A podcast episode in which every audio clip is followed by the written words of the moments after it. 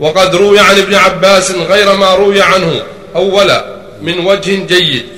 وقال ابن جرير حدثنا أبو كريب حدثنا عبد الحميد الحماني حدثنا النضر بن عربي عن عكرمة عن ابن عباس رضي الله عنهما في قوله تعالى وإذ صرفنا إليك نفرا من الجن الآية. قال كانوا سبعة نفر من أهل نصيبين. فجعلهم رسول الله صلى الله عليه وسلم رسلا إلى قومهم. فهذا يدل على أنه قد روى القصتين. وقال ابن أبي حاتم حدثنا علي بن الحسين حدثنا سويد بن عبد العزيز حدثنا رجل سماه عن ابن جريج عن مجاهد. وإذ صرفنا إليك نفرا من الجن الآية. قال كانوا سبعة نفر ثلاثة من أهل حران وأربعة من أهل نصيبين. وكانت أسماؤهم حسى وحسي ومنسى وساصر وناصر والأردبيان والأحتم. وذكر أبو حمزة الثمالي أن هذا الحي من الجن كان يقول يقال لهم بنو الشيصان وكانوا أكثر الجن. الشيء صبان نعم. وكانوا أكثر الجن عددا وأشرفهم نسبا. وهم كانوا عامة جنود إبليس. وقال أبو وقال سفيان الثوري. عامة جنودي. وكانوا وهم كانوا عامة جنود إبليس. وقال سفيان الثوري عن عاصم عن ذر عن ابن مسعود. عن زر عندك؟ ذر. مش بعده عن ابن مسعود رضي الله عنه. زيد زيد صاحب زيد صاحب مسعود. زيد بن حبيش. هذا أصحاب أحد أصحاب مسعود. كانوا تسعة. أحدهم زوبعة. أتوهم من أصل نخلة. وتقدم عنهم أنهم كانوا خمسة عشر. وفي رواية أنهم كانوا على ستين راحلة. وتقدم عنه أن, أن اسم سيدهم وردان. وقيل كانوا ثلاثمائة. وتقدم عن عكرمة أنهم كانوا اثني عشر ألفا فلعل هذا الاختلاف دليل على تكرر وفادتهم عليه صلى الله عليه وسلم. ومما يدل على ذلك ما قاله البخاري في صحيحه. حدثنا يحيى بن سليمان حدثني ابن وهب حدثني عمر هو ابن محمد قال إن سالما حدثه عن عبد الله بن عمر رضي الله عنهما قال ما سمعت عمر رضي الله عنه يقول لشيء قط إني لأظنه هكذا إلا كان كما يظن. بينما عمر بن الخطاب رضي الله عنه جالس إذ مر به رجل جميل فقال لقد أخطأ ظني أو أن هذا على دينه في الجاهلية أو لقد كان كاهنهم علي بالرجل. أو لقد كان كاهنهم. أو لقد كان كاهنهم. علي بالرجل. فدعا له أو فدعي له فقال له ذلك فقال ما رأيتك اليوم استقبل به رجل مسلم. قال فإني أعزم عليك إلا ما أخبرتني قال كنت كاهنهم في الجاهلية. قال فما أعجب ما جاءتك به جنيتك. جنيتك. جنيتك. قال بينما أنا يوما في السوق جاءتني أعرف فيها الفزع فقالت ألم ترى الجن وإبلاسها؟ وإبلاسها. ويأسها من بعد إنكاسها. ولحوقها بالقراص وأحلاسها. قال عمر رضي الله عنه صدق بينما أنا نائم عند آلهتهم إذ جاء رجل بعجل فذبحه فصرخ به صارخ لم أسمع صارخا قط أشد صوتا منه يقول يا, يا جليح أمر أو يا جليح أمر نجيح رجل فصيح يقول لا إله إلا الله. قال فوثب القوم فقلت لا أبرح حتى أعلم ما وراء هذا. ثم نادى يا جليح أمر نجيح رجل فصيح يقول لا إله إلا الله. فقمت فما نشبنا أن قيل هذا نبي. هذا سياق البخاري. وقد رواه البيهقي من حديث ابن وهب بنحوه. ثم قال وظاهر هذه الرواية يوهم أن عمر رضي الله عنه بنفسه سمع الصارخ يصرخ من العجل الذي ذبح وكذلك هو صريح في رواية ضعيفة. عن عمر رضي الله عنه وسائر الروايات تدل وسائر الروايات تدل على أن هذا الكاهن هو الذي أخبر بذلك عن رؤيته وسماعه والله أعلم. وهذا الذي قاله البيهقي وهو المتجه وهذا الرجل هو سواد بن قارب. وقد ذكرت هذا مستقصا في سيرة عمر رضي الله عنه فمن أراد فليأخذه من ثم ولله الحمد والمنة. وقال البيهقي حديث سواد بن قارب ويشبهه ويشبه أن يكون هذا هو الكاهن الذي لم يذكر اسمه في الحديث الصحيح. أخبرنا أبو القاسم الحسن ابن محمد بن حبيب المفسر من أصل سماعه. أخبرنا أبو عبد الله محمد بن عبد الله الصفار الأصبهاني قراءة عليه. حدثنا أبو جعفر أحمد بن موسى الحمار الكوفي بالكوفة. حدثنا زياد بن يزيد. حدثنا أحمد. حدثنا أبو جعفر أحمد بن موسى الحمار. إيش؟ الحمار. بالراء. نعم. إيش عندهم حمار ها؟ أوت بالحاء والميم والألف والراء نعم. نعم نعم. حط على الإشارة. حدثنا إيش؟ من هو البغوي أعد أبو القاسم الحسن بن محمد بن حبيب المفسر. أبو القاسم إيش؟ الحسن. أبو القاسم الحسن بن محمد. إيش؟ ابن حبيب. إيه. المفسر من أصل سماعه. مفسر نعم. نعم. من أصل سماعه نعم. من أصل سماعه أخبرنا أبو عبد الله محمد بن عبد الله الصفار الأصبهاني نعم. قراءة عليه. حدثنا أبو جعفر أحمد بن موسى الحمار الكوفي بالكوفة. حدثنا زياد بن يزيد بن بادويه. حدثنا أبو بكر القصري. حدثنا محمد بن نواس الكوفي. نعم. حدثنا أبو بكر بن عياش عن أبي إسحاق عن البراء رضي الله عنه قال بينما عمر بن الخطاب رضي الله عنه يخطب الناس على منبر رسول الله صلى الله عليه وسلم قال أيها الناس أفيكم سواد بن قارب؟ قال فلم يجبه أحد تلك السنة.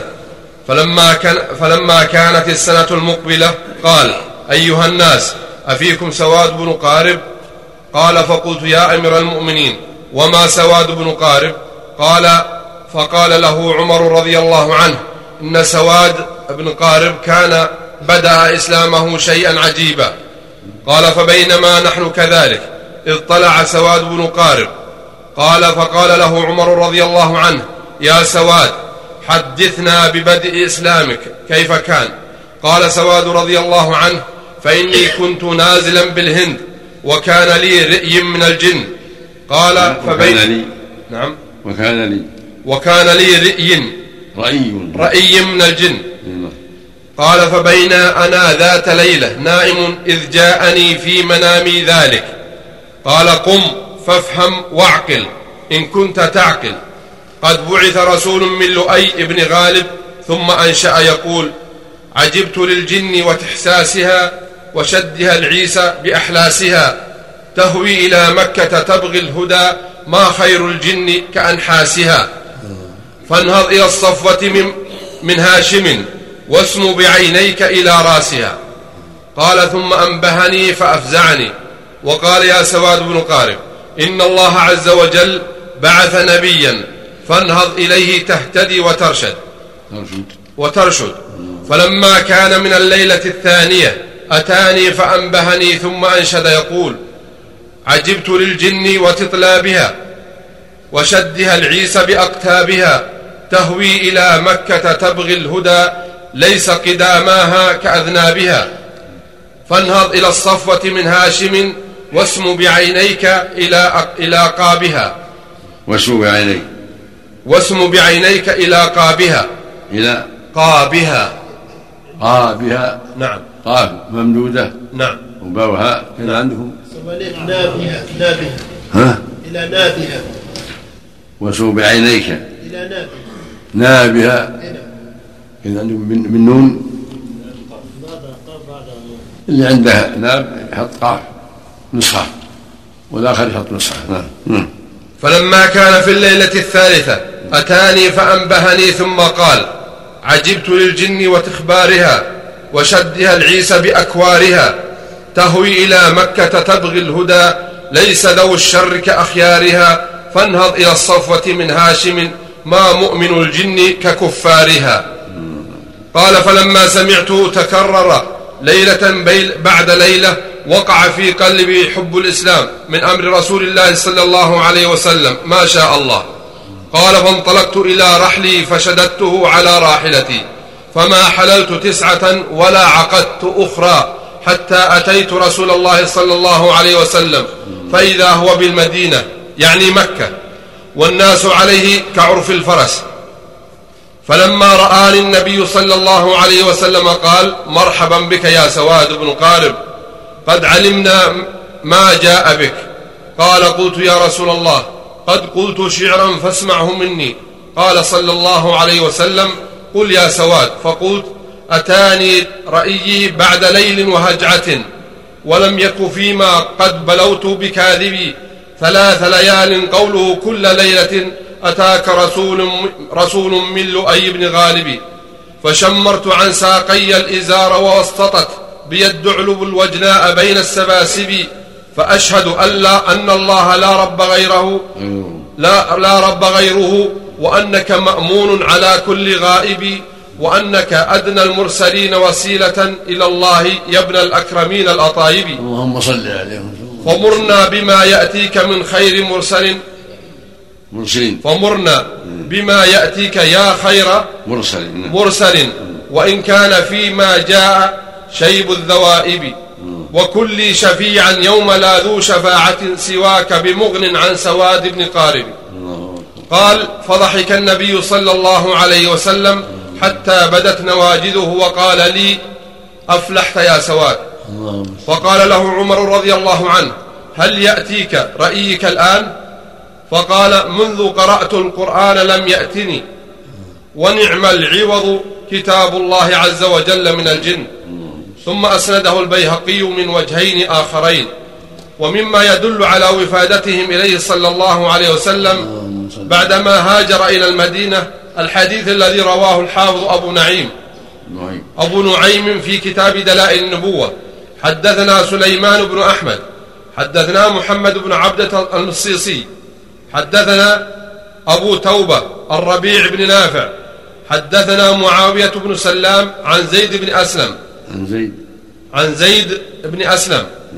أنه سمع أبا سلام يقول حدثني زيد بن أسلم ولا زيد بن سلام؟ زيد بن أسلم. كذا عنه؟ أنه سمع أبا سلام يقول حدثني من حدثه عمرو بن غيلان الثقفي. قال أتيت عبد الله بن مسعود رضي الله عنه فقلت له حدثت أو حدثت أنك كنت مع رسول الله. حدثت. حدثت أنك كنت مع رسول الله صلى الله عليه وسلم ليلة وفد الجن. قال أجل. قلت حدثني كيف كان شأنه؟ فقال إن أهل الصفة أخذ كل رجل منهم رجل يعشيه وتركت فلم يأخذني أحد منهم. فمر بي رسول الله صلى الله عليه وسلم فقال من هذا؟ فقلت أنا ابن مسعود. فقال صلى الله عليه وسلم ما أخذك أحد يعشيك؟ فقلت لا. قال صلى الله عليه وسلم فانطلق لعلي أجد لك شيئا. اللهم صل قال فانطلقنا حتى أتى رسول الله صلى الله عليه وسلم حجرة أم سلمة رضي الله عنها فتركني قائما ودخل إلى أهله ثم خرجت الجارية. اللهم نعم. فقالت يا ابن مسعود إن رسول الله صلى الله عليه وسلم لم يجد لك عشاء فارجع إلى اللهم صل على محمد. قال فرجعت إلى المسجد. فجمعت حصباء المسجد فتوسدته والتففت بثوبي. فلم ألبث إلا قليلا حتى جاءت الجارية وقالت أجب رسول الله صلى الله عليه وسلم وأنا أرجو العشاء حتى إذا بلغت. فاتبعتها وأنا أرجو العشاء حتى إذا بلغت مقامي. خرج رسول الله صلى الله عليه وسلم وفي يده عسيب من نخل فعرض به على صدري فقال صلى الله عليه وسلم انطلق أنت معي حيث انطلقت. قلت ما شاء الله. عندي انطلق. نعم. عندي انطلق. بالنسبة أتنطلق. إيش؟ أتنطلق معي حيث- أتنطلق؟ إي نعم. وش بعده؟ قلت ما شاء الله فأعادها علي ثلاث مرات كل ذلك أقول ما شاء الله. فانطلق وانطلقت معه حتى أتينا بقيع الغرقد فخط صلى الله عليه وسلم بعصاه خطا ثم قال اجلس فيها ولا تبرح حتى آتيك. ثم انطلق يمشي وأنا أنظر إليه خلال النخل حتى إذا كان من حيث لا أراه ثارت قبله العجاجة السوداء. ففرقت فقلت ألحق برسول الله صلى الله عليه وسلم فإني أظن أن هوازن مكروا برسول الله صلى الله عليه وسلم ليقتلوه. فأسعى إلى البيوت فأستغيث الناس. فذكرت أن رسول الله صلى الله عليه وسلم أوصاني ألا أبرح مكاني الذي أنا فيه. فسمعت رسول الله صلى الله عليه وسلم يقرعهم بعصاه ويقول اجلسوا فجلسوا حتى كاد ينشق عمود الصبح ثم ثاروا وذهبوا. فأتاني رسول الله صلى الله عليه وسلم فقال أنمت بعدي فقلت لا ولقد فزعت الفزعة الأولى حتى رأيت أن آتي البيوت فأستغيث الناس حتى سمعتك تقرعهم بعصاك. وكنت أظنها هوازن مكروا برسول الله صلى الله عليه وسلم ليقتلوه. فقال لو أنك خرجت من هذه الحلقة ما أمنت عليك أن يتخطفك بعضهم فهل رأيت من شيء منهم؟ فقلت رأيت رجالا سودا مستثفرين بثياب بيض. فقال رسول الله صلى الله عليه وسلم أولئك وفد جن نصيبين أتوني فسألوني الزاد والمتاع فمتعتهم بكل عظم حائل أو روثة أو بعرة قلت فما يغني عنهم ذلك؟ قال صلى الله عليه وسلم إنهم لا يجدون عظما إلا وجدوا عليه لحمه الذي كان عليه يوم أكل ولا روثة إلا وجدوا فيها حبها الذي كان فيها يوم أكلت فلا, يت فلا يستنقي أحد منكم بعظم ولا بعرة. وهذا إسناد غريب جدا ولكن فيه رجل مبهم لم يسم. كل حال هذه أخبار؟ فيها من الضعف ما فيها وفد الجن أمر معروف؟ وإذ صلى عليه نفر من الجن سمع نص القرآن. قل هي أنه استمع نفر من الجن نص القرآن. فهم قدموا قد بلغوا حتى ولو ما قدموا قد بلغوا. القرآن بلاغ لهم وبلاغ لغيرهم. بلاغ لجميع أهل الأرض من جن وإنس. حضروا أو لم يحضروا. بلاغ لهم إلى يوم القيامة. كما هو بلاغ لنا وبلاغ لمن يأتي بعدنا. وهذه الأخبار فيها من الضعف والجهالة ما فيها لكن المقصود من هذا كله أن الله جل وعلا بلغ الجن ما بعث به نبيه صلى الله عليه وسلم وأنه اتصل به بعضهم وسمعوا منه وقامت عليهم الحجة ومن لم يحضر فقد قام عليه الحجة ببلاغه وإيصاله إليه في أي مكان في مشارق الأرض ومغاربها. فالقرآن حجة الله على عباده في كل مكان وفي كل زمان. اللهم المستعان والله تعالى أعلم. وقد روى الحافظ أبو نعيم من حديث بقية بن الوليد حدثني نمير بن زيد القنبر حدثنا أبي حدثنا قحابة بن ربيعة حدثني الزبير بن عوام رضي الله عنه قال صلى بنا رسول الله صلى الله عليه وسلم صلاة الصبح في مسجد المدينة فلما انصرف قال أيكم يتبعني إلى وفد الجن الليلة؟ فأسكت القوم ثلاثة فمر بي فأخذ بيدي فجعلت أمشي معه حتى حبس حبست عنا جبال المدينة كلها. وأفضينا إلى أرض برازة فإذا برجال طوال كأنهم الرماح مستثفرين بثيابهم من بين أرجلهم فلما رأيتهم غشيتني رعدة شديدة. ثم ذكر نحو حديث ابن مسعود المتقدم وهذا حديث غريب والله أعلم. ومما يتعلق بوفود الجن ما رواه الحافظ أبو نعيم. حدثنا أبو محمد بن حبان حدثنا أبو الطيب أحمد بن روح. ابن حيان. ومما يتعلق نعم. ومما يتعلق بوفود الجن ما رواه الحافظ أبو نعيم. حدثنا أبو محمد بن حبان. هذه نسخة حية نسخة حية. الله أعلم نعم. دلائل. معناها يشد بعضها هذا مقصود رحمة الله. معناها يشد بعضها بعضا ونص القرآن كافي. نعم. دلائل حاضرة بارك الله فيكم. نعم دلائل. نعم. آه، حدثنا أبو محمد بن حيان قال حدثنا أبو الطيب. أحمد. سهل نعم سهل. قد يكون حبان وحيان يعني اللي ما يضبط سهل. النقط المهم إن الضبط بالقلم حدثنا أبو الطيب أحمد بن روح حدثنا يعقوب الدورقي حدثنا الوليد بن بكير التميمي حدثنا حسين بن عمر أخبرني عبيد المكتب عن إبراهيم قال خرج نفر من أصحاب عبد الله يريدون الحج حتى إذا كانوا في بعض الطريق إذ هم بحية تنثني على الطريق أبيض ينفح منه ريح المسك فقلت لأصحابي امضوا فلست ببارح حتى أنظر إلى ما يصير إليه أمر هذه الحية. قال فما لبثت أن ماتت فعمدت إلى خرقة بيضاء فلففتها فيها ثم نحيتها عن الطريق فدفنتها وأدركت أصحابي في المتعشى. قال فوالله إنا لقعود إذ أقبل أربع نسوة من, من قبل المغرب فقالت واحدة منهن أيكن دفن عمرا؟ قلنا ومن عمرو؟ قالت أيكم دفن الحية؟ قال فقلت أنا. قالت أما والله لقد دفنت صواما قواما يأمر بما أنزل الله تعالى ولقد آمن بنبيكم وسمع صفته من السماء قبل أن يبعث بأربعمائة عام. قال الرجال فحمدنا الله تعالى ثم قضينا حجتنا ثم مررت بعمر بن الخطاب رضي الله عنه بالمدينة فأنبأته بأمر الحية فقال صدقت.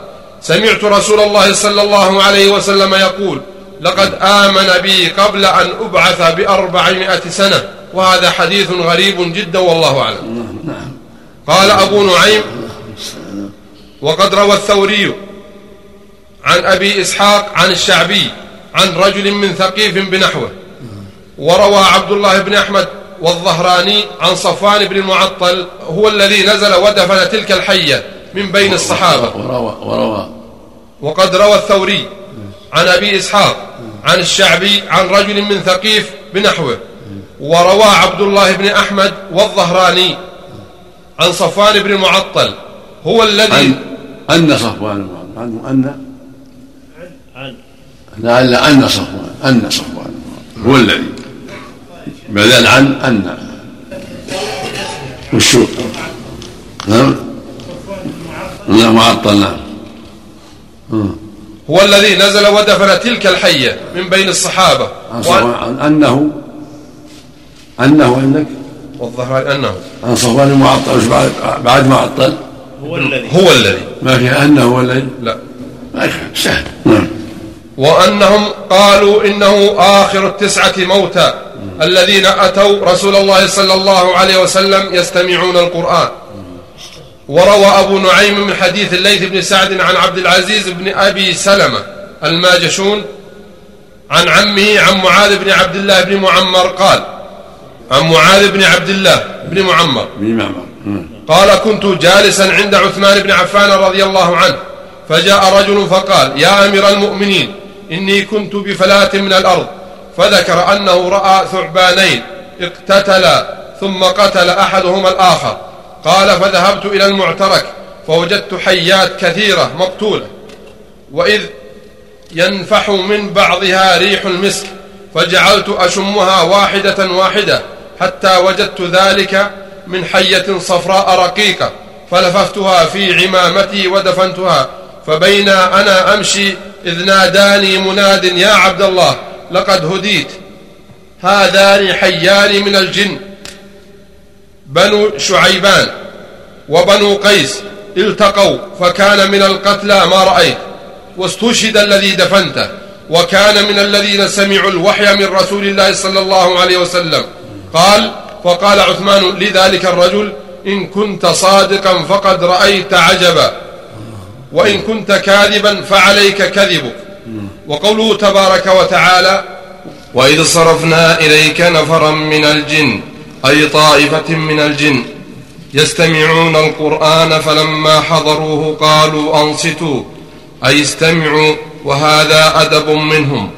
وقد قال الحافظ البيهقي حدثنا الإمام أبو الطيب سهل بن محمد بن سليمان أخبرنا أبو الحسن محمد بن عبد الله الدقاق حدثنا محمد بن إبراهيم البوشنجي حدثنا هشام بن عمار الدمشقي. حدثنا الوليد بن مسلم عن زهير بن محمد عن محمد بن المنكدر عن جابر بن عبد الله رضي الله عنهما قال قرأ رسول الله صلى الله عليه وسلم سورة الرحمن حتى ختمها ثم قال ما لي أراكم سكوتا لا الجن كانوا أحسن منكم ردا. ما قرأت عليهم هذه الآية من مرة فبأي آلاء ربكما تكذبان؟ إلا قالوا ولا بشيء من آلائك أو نعمك ربنا نكذب فلك الحمد. ورواه الترمذي في التفسير عن أبي مسلم عبد الرحمن بن واقد عن الوليد بن محمد به. إيش؟ ورواه الترمذي. ورواه الترمذي في التفسير عن أبي مسلم عبد الرحمن بن واقد عن الوليد بن مسلم به. قال خرج رسول الله صلى الله عليه وسلم على أصحابه فقرأ عليهم سورة الرحمن فذكره ثم قال الترمذي غريب لا نعرفه إلا من حديث الوليد عن زهير كذا قال وقد رواه البيهقي من حديث مروان بن محمد الطاطري وقد رواه. وقد رواه البيهقي من حديث مروان ابن محمد الطاطري عن زهير بن محمد به مثله. وقوله عز وجل فلما قضى أي فرغ كقوله تعالى فإذا قضيت الصلاة فقضاهن سبع سماوات في يومين فإذا قضيتم مناسككم ولوا إلى قومهم منذرين. لما قضي فإذا قضيتم مناسككم ولوا إلى قومهم منذرين. قبله وقوله قبل سطرين فلما وقوله عز وجل فلما قضي نعم. أي فرغ فرغ. أحسن. أي فرغ كقوله تعالى فإذا قضيت الصلاة فقضاهن سبع سماوات في يومين فإذا قضيتم مناسككم نعم. ولوا إلى قومهم منذرين. أي رجعوا إلى قومهم فأنذروهم ما سمعوه من رسول الله صلى الله عليه وسلم كقوله جل وعلا ليتفقهوا في الدين وينذروا قومهم إذا رجعوا إليهم لعلهم يحذرون. وقد استدل بهذه الآية على أنه في الجن نذر وليس فيهم رسل. ولا شك أن الجن لم يبعث الله تعالى منهم رسولا لقوله تعالى وما أرسلنا قبلك إلا رجالا نوحي إليهم من أهل القرى وقال عز وجل وما أرسلنا قبلك من المرسلين إلا إنهم ليأكلون الطعام ويمشون في الأسواق وقال عن إبراهيم الخليل عليه الصلاة والسلام وجعلنا في ذريته النبوة والكتاب فكل نبي بعثه الله تعالى بعد إبراهيم فمن ذريته وسلالته. فأما قوله تبارك وتعالى في الأنعام يا معشر الجن والإنس ألم يأتكم رسل منكم؟ فالمراد من مجموع الجنسين فيصدق على أحدهما وهو الإنس كقوله يخرج منهما اللؤلؤ والمرجان أي أحدهما. ثم إنه تعالى فسر وهذا فيه نظر في أن يخرج من اللؤلؤ والمرجان يوجد في البحرين جميعا المالح والحلو والآية ظاهرها العموم وأنه وجد فيهم رسل. كما قال ابن حزم وجماعة وما أرسل من قبلك إلا رجال نوحي إليهم. الجن فيهم رجال أيضا. كما قال تعالى وأنه كان رجال من الإنس يعوذ برجال من الجن. فالجمهور على أن الرسل كلهم من الإنس. والجن جاءتهم النذر تحمل لهم النذارة مما جاءت به الرسل من الإنس. وهكذا من جهة محمد عليه الصلاة والسلام بعثه الله إلى الجميع الجن والإنس. فالنذر الذين ينقلون العلوم هم نذر للجميع للإنس والجن. من نقل العلم من جهة إلى جهة أو من قبيلة إلى قبيلة أو من بلد إلى بلد فهو نذير. نعم. ثم الله عنك يكون بالجنس الجن محتمل. ظاهر ظاهر آية الأنعام فيها لكن والله أعلم لعله قبل قبل ذرية إبراهيم. قبل ما قبل بعث ذرية إبراهيم في أولهم لأن قام جعلنا في ذريته النبوة والكتاب. ويحتمل أن المراد العموم يعني أكثر من ذريته وأن الجن حصل له رسل منهم. وبكل حال الحجة قائمة عليهم سواء منهم ولا من الرسل. من الإنس الحجة قائمة عليهم نعم الحديث السابق أحسن الله إليك ولا بشيء من آلائك ربنا وكذب نعم. صحيح. يحتاج للتأمل ما حال سنة يحتاج إلى دراسة نعم.